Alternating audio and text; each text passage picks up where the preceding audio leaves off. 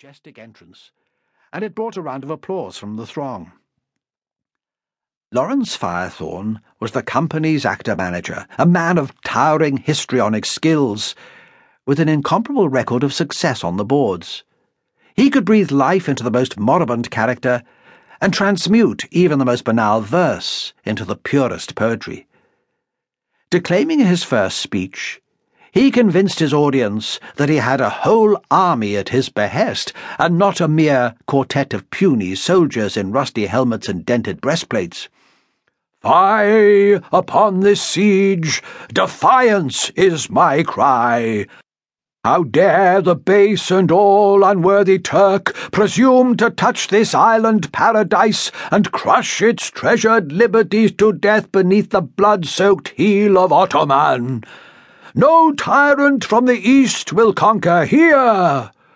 The Knights of Malta will protect the Isle and fight with God Almighty at their side to bless their cause and urge them on to feats of valour, acts of noble note, triumphing at the last or Turkish hordes, whate'er their strength and purpose. Firethorn was not simply establishing his hold over the spectators and giving them a brief summary of the plot of the play. He was using the speech as a means of surveying the female faces in the galleries, feeding off their wide eyed admiration, and searching for a new conquest for his capacious bed. When his roving eye settled on Lord Westfield's young companion, it roved no further.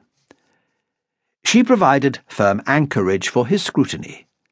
Like Owen Elias, he was struck by her beauty, but it did not threaten to deprive him of his lines in the same way.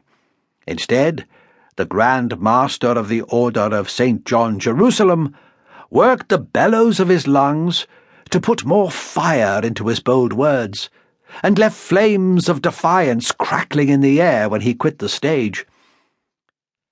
Nicholas Bracewell had the actors ready for the next scene. As the Knights of Malta made their exit, a booming drum announced the entry of the Turkish army. When the bookholder had ushered them into action, he had a moment to observe the bemused look on the face of the Grand Master. What ails you? he asked with concern. Firethorn beamed. He is right, Nick. He has hit the mark. Who? Owen. He first witnessed the miracle. Miracle?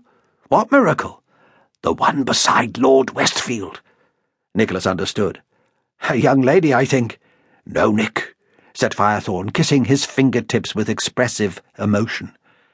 An alabaster Venus, a saint in blue apparel, virginity made manifest.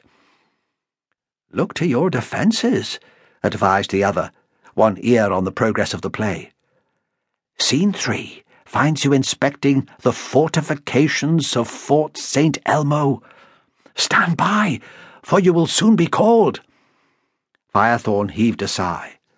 My walls have already been breached, not by the Turkish soldiers or by any ordnance that man can muster but by that divine creature in the lower gallery. Her eyes are cannon balls that leave no stone of my heart still standing. I lie in ruins.